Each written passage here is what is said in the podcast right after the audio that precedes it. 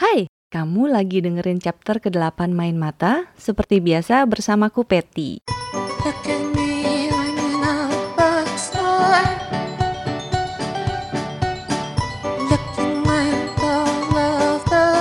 Di chapter ini, aku akan merekomendasikan kembali beberapa buku untuk kamu baca. Tapi, kali ini rekomendasi bukunya bukan cuma dari aku. Karena aku mengajak seorang teman yang juga pembaca dan pemilik toko buku untuk ngasih rekomendasi buku juga. Dia adalah Maisi Ang. Aku yakin banyak dari kamu yang udah tahu atau bahkan kenal orangnya. Jadi, dengerin terus sampai akhir ya.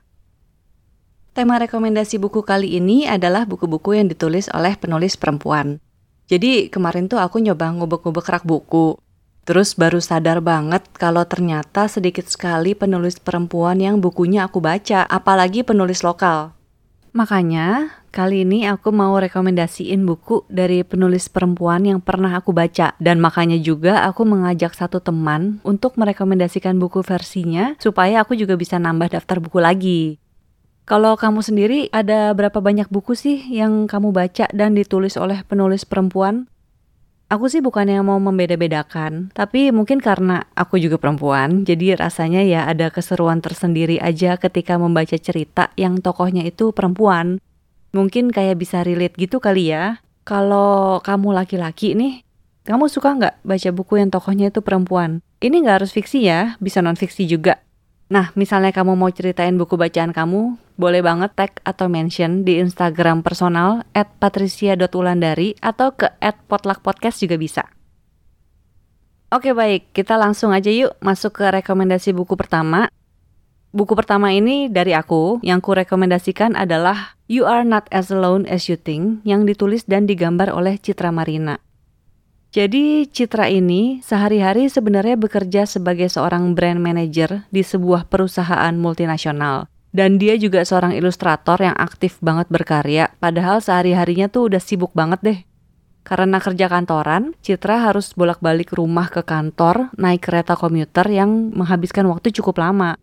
Soalnya kalau nggak salah nih, rumahnya tuh di sekitaran Bekasi atau Jakarta Timur, sementara kantornya di BSD. Bayang dong. Tapi kerennya si Citra, instead of dia mengeluhkan waktu perjalanan ngantor yang bisa dibilang cukup panjang, dia malah produktif berkarya di kereta dan hasil karyanya itu awalnya dia upload aja ke Instagram. Pertamanya lewat akun pribadinya dia, terus kemudian karena animonya cukup tinggi, dia akhirnya bikin akun Instagram sendiri untuk karya ini, yaitu namanya Real Cucu, Real underscore Cucu. Dan selang cuman berapa lama dari dia rutin upload di Instagram, ternyata karyanya itu akhirnya dibukukan dengan judul tadi itu, You Are Not As Alone As You Think. Jadi buku ini sebenarnya bisa dibilang art book atau buku ilustrasi. Tapi ilustrasi dan juga tulisan yang ada di dalam buku ini relatable banget, terutama buat orang-orang kelas menengah dan dia tinggal di Jakarta. Bukunya mungil, tebelnya nggak tahu sih berapa halaman, soalnya nggak ada tulisannya juga di dalam buku, dan aku nggak ngitung satu persatu. Isinya itu selalu ilustrasi karakter semi anjing, semi rubah bernama Cucu. Ini tulisannya CHOO CHOO dengan pola pikir yang kontradiktif. Jadi satu topik itu selalu dibuat spread di halaman kiri dan kanan. Buku ilustrasi sebenarnya udah bukan hal baru di Indonesia. Salah satu cikal bakalnya dulu itu mungkin buku puisi yang judulnya Melihat Api Bekerja itu ditulis oleh Aan Mansur dan diilustrasikan oleh MT. Dan waktu itu animonya baik sekali. Dan sejak itu aku lihat sepertinya semakin banyak penerbit yang mulai berani nerbitin buku ilustrasi. Dan sekarang ini buku ilustrasi banyak digambar dan ditulis oleh si ilustratornya sendiri. Misalnya kayak buku-bukunya Lala Bohang, Naila Ali, dan Marcella FP. Tapi yang aku suka dari You're Not As Alone As You Think itu ya karena itu tadi. Ceritanya tuh relatable banget dengan umur dan segmentasiku. Soalnya isinya tuh memang banyak ngebahas tentang kelakuan warga kelas menengah yang umurnya sekitar 20-30-an dan tinggal di Jakarta dan sekitarnya. Aku nggak tahu sih apakah yang berumur 40-an juga masih kena dengan kontennya, tapi kurasa sih buat sebagian orang masih iya. Yang dibahas itu cukup macem-macem sih, mulai dari tipe orang introvert, extrovert, terus kesukaan kita main smartphone di mana pun dan kapan pun, juga gimana galau-galaunya kita pas lagi mau mengambil keputusan hidup, baik itu yang receh maupun berat. Terus ada juga tentang pertemanan, efek media sosial, sampai ke percintaan tapi nggak yang menye-menye. Jadi efek ke pembacanya juga beda-beda. Kalau aku, aku bisa tersindir di beberapa hal. Misalnya karena Citra tuh mengangkat pemikiran yang biasanya sih pikiran itu tuh kita simpan buat diri kita sendiri aja. Pas diutarain ke orang lain tuh isinya beda. Atau aku juga bisa merasa, wah ini bener banget, coba lebih banyak orang yang mikir kayak gini ya. Tapi di satu sisi, aku juga bisa merasa kontennya manis sekali dan mengingatkan kalau kita tuh nggak sendirian, pasti ada orang lain yang berpikiran sama dengan kita. Dan semuanya itu diwakilkan oleh si karakter cucu ini. Salah satu contohnya gini, setiap kali lihat rak buku nih, termasuk pas aku lagi nyari buku untuk direkomendasiin di chapter ini, Aku tuh sadar kalau ada banyak judul di rak bukuku yang belum kubaca. Tapi, kalau lagi ke toko buku, apalagi pas lagi ada tulisan diskon, rasanya tuh gatel banget buat ngebeli judul-judul yang kelihatannya menarik. Bacanya kapan ya belum tahu. Pokoknya pengen beli aja dulu. Kan katanya beli buku itu investasi hidup, ya nggak? Ya ini juga salah satu kelakuan yang disindir si cucu. Tapi aku ngerasa ya ini sindiran yang menyenangkan aja sih. Soalnya nggak pernah ngerasa rugi kalau ngeluarin uang untuk beli buku sebenarnya. Kecuali bukunya ternyata aku nggak suka ya. Ada lagi yang kayak gini. Jadi sebenarnya udah dari cukup lama, aku tuh selalu berusaha untuk nggak sering-sering main HP kalau lagi ketemuan sama temen. Tujuannya ya biar bisa ngobrol banyak. Soalnya aku pernah berada di situasi di mana sekelilingku pada main HP semua, terus jadinya pas ketemuan diem-dieman aja bukan ngobrol. Atau malah pas lagi ketemu, dia lagi ngecek handphone, terus ngebahas orang yang postnya kebetulan lagi nongol di timeline. Jadinya bukan quality time tapi ya malah gosip kali ya. Ya nggak apa-apa juga sih, cuman kalau keseringan kan males. Nah, lucunya kelakuan orang tua aku sekarang juga mirip-mirip teman-teman yang hobinya main HP pas lagi ketemuan ini. Jadi sejak nikah kan aku udah nggak tinggal bareng orang tua. Ketemuan sama mereka biasanya ya pas makan bareng, itu ketemuan di suatu tempat atau ya main ke rumah mereka. Tapi terus seringnya pas ketemuan itu orang tuaku malah suka sibuk sama HP-nya masing-masing aja. Jadinya kami ngobrolnya malah jadi cuma sedikit. Ya kayak orang bilang lah, teknologi menjauhkan yang dekat dan mendekatkan yang jauh. Nah, si cucu juga nyindir soal ini lewat kalimat yang bilang, Enjoying silence together used to be so special. Now it's just the default of being together. Satu contoh lagi ada juga yang kayak gini. Jadi media sosial itu kan memang menyebalkan sekali ya. Tapi ya kerjaanku dan juga mungkin kerjaanmu membutuhkan si media sosial ini dalam keseharian. Cuma kalau keseringan mantengin timeline nih, terus ngeliatin kegiatan orang, aku tuh suka merasa hidupku kok kurang spesial. Misalnya ngelihat orang bisa traveling ke mana-mana, atau hidupnya kok kayaknya sukses banget, atau mewah banget mungkin. Kalau keseringan, lama-lama bisa jadi pikiran juga, padahal belum tentu aku sebenarnya butuh atau pengen apa yang dia pengenin. Dan sebenarnya juga kan udah banyak orang yang bilang dan menuliskan bahkan kalau apa yang terlihat di media sosial itu ya belum tentu yang sebenar-benarnya seperti itu. Karena orang kan pasti cuma menampilkan apa yang dia ingin orang lain lihat. Nah, melihat fenomena ini, si cucu juga bilang, to seem happy is not more important than being happy. Jadi kayaknya memang harus terus belajar untuk nggak peduliin urusan orang lain aja sih. Urusan diri sendiri aja belum tentu beres ya kan? Menurutku, apa yang dipikirin si cucu itu memang apa yang dipikirin banyak orang setiap harinya ya termasuk aku juga. Jadi pas baca tuh kayak berpikir, astaga ini gue banget. Atau misalnya lagi mengalami sesuatu, terus pas ngelihat salah satu gambar dan tulisannya ada yang mewakili banget. Mungkin jadi berasa kayak ada temennya gitu kali ya. Makanya di buku ini Citra juga mengambil judul You Are Not As Alone As You Think Karena mungkin ketika kamu berpikir apa yang kamu pikirkan itu aneh Percayalah, pasti ada orang lain di luar sana yang berpikiran hal yang sama jadi mungkin kamu jangan pernah merasa sendirian. Kalaupun merasa sendirian, seenggaknya kamu masih punya cucu gitu. Karakter cucu ini ibarat teman baik yang membantu mengingatkan kita. dari awal sampai pertengahan dia tuh banyak menyindir hal-hal yang pasti sering deh kita pikirin. Tapi kalau ditanya orang, mungkin kita nggak mau ngakuin atau ya cuman ngaku ke orang-orang terdekat aja. Tapi menjelang akhir, aku tuh ngerasa sebenarnya si cucu itu ingin mengajak kita untuk berdamai dengan diri sendiri. Jangan pernah ngerasa orang lain gak ada yang mau ngertiin kita. Dan karena si cucu ini bentuknya binatang, dan dia sangat menggemaskan, mau dia ngomong setajam atau sejahat apa pun juga tetap aja dimaafin sih. Lucu banget soalnya. Karena ukuran bukunya kecil dan halamannya juga nggak banyak, sekali baca pasti langsung habis sih. Soalnya isinya memang ilustrasi dengan kalimat-kalimat pendek. Buku ini enak banget buat dibawa jalan-jalan, terus juga bisa jadi buku yang dibaca berulang-ulang, terutama ketika kita lagi butuh diingatkan oleh seorang teman. Menurutku juga buku ini cocok banget buat jadi hadiah untuk orang lain. Buku You Are Not As Alone As You Think karya Citra Marina ini bisa kamu beli di toko buku Gramedia. Jadi gampang banget kok dapetinnya. Nah, selanjutnya, seperti yang tadi udah aku info di awal, aku mengajak Maisy Angelina atau biasanya dipanggil Maisy untuk kasih rekomendasi buku. Dia adalah pemilik toko buku Independent Post, pembaca juga pastinya, dan juga penulis. Jadi, Maisy akan merekomendasikan buat kamu juga beberapa buku yang ditulis oleh penulis perempuan. Dengerin yuk! Halo teman-teman, di sini Maisy Ang. Saya salah satu pengelola toko buku pos di Pasar Santa. Dan hari ini saya ingin berbagi beberapa rekomendasi buku penulis perempuan Indonesia yang sangat saya sukai. Jadi ceritanya saya mau rekomendasi tiga buku oleh tiga penulis perempuan Indonesia yang bukunya masih gampang ditemukan sekarang. Yang pertama tentunya adalah buku terbitan Post Press sendiri, buku yang sangat dekat di hati saya.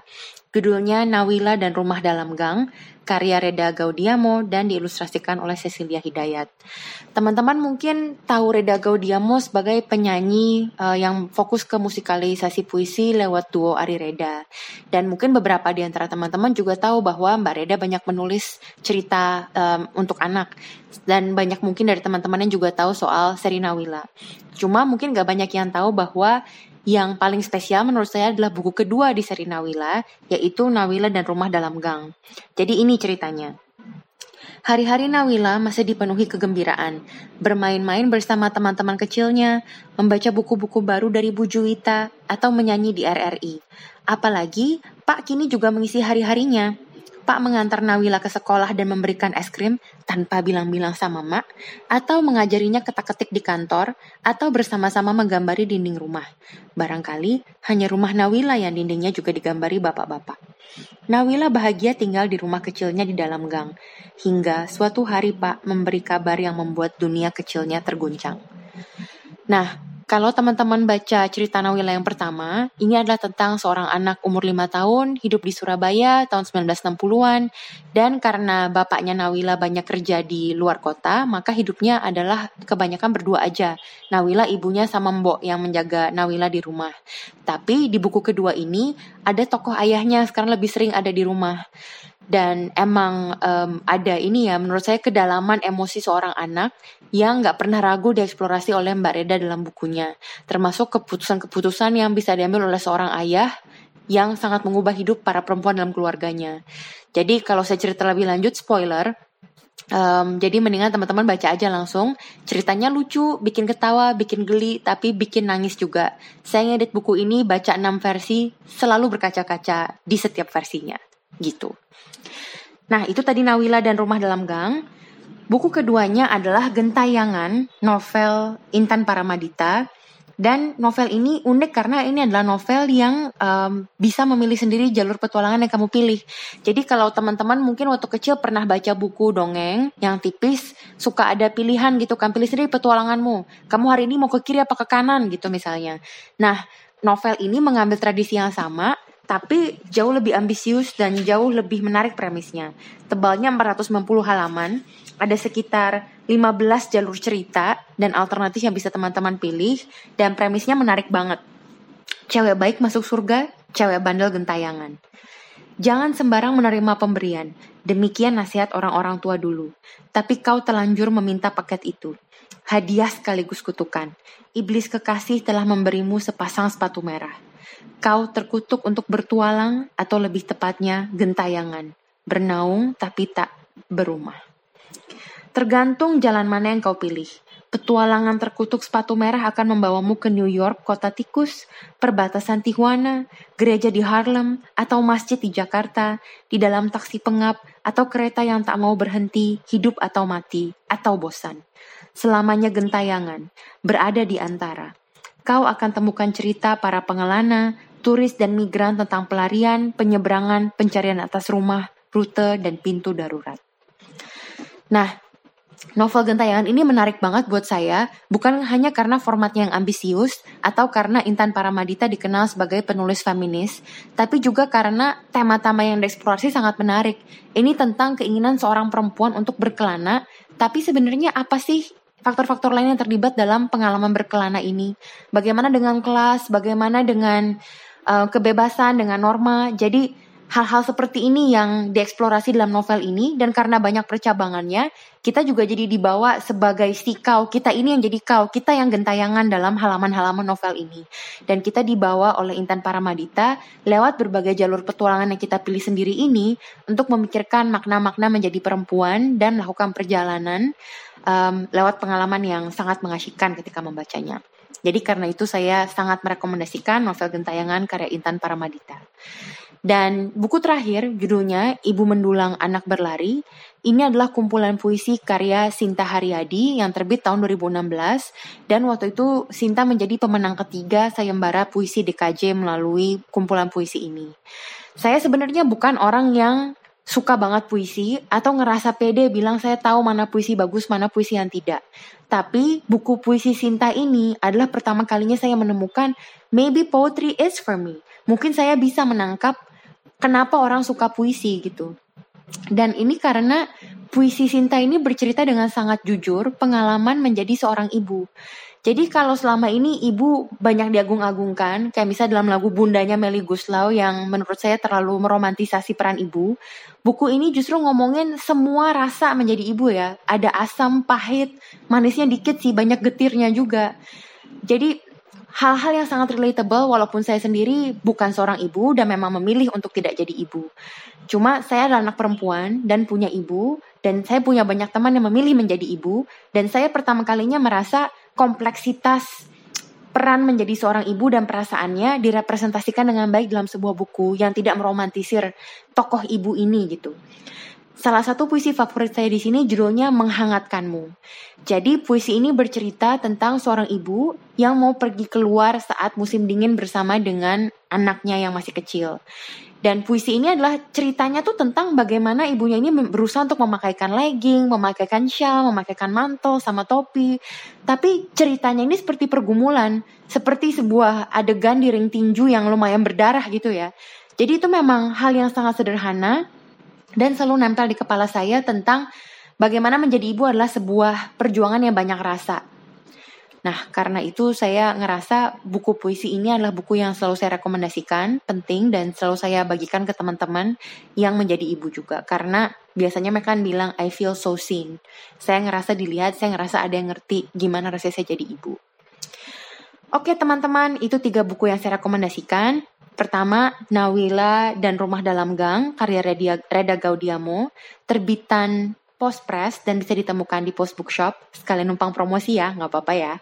Dan Gentayangan karya Intan Paramadita, serta Ibu Mendulang Anak Berlari karya Sinta Haryadi bisa dengan mudah ditemukan di toko buku seperti Aksara maupun di Gramedia.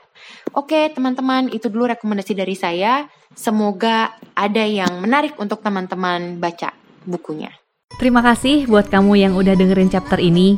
Jangan lupa follow akun Instagram Potluck Podcast di @potluckpodcast. Tulisannya P O D L U C K. Di situ kamu bisa cari tahu info-info terbaru seputar semua segmen yang ada di sana. Nah, di chapter selanjutnya aku akan ngobrol dengan Mas Yusi Avianto Pareanom. Beliau ini profesinya banyak banget Penerbit buku iya, dia punya penerbit sendiri namanya Banana. Editor iya, penerjemah iya, dan penulis juga iya pastinya. Tiga bukunya yang paling dikenal itu ada Rumah Kopi Singa Tertawa, Raden Mandasiasi Pencuri Daging Sapi, dan Muslihat Musang Emas. Jangan sampai kamu nggak dengerin obrolannya ya. Dadah!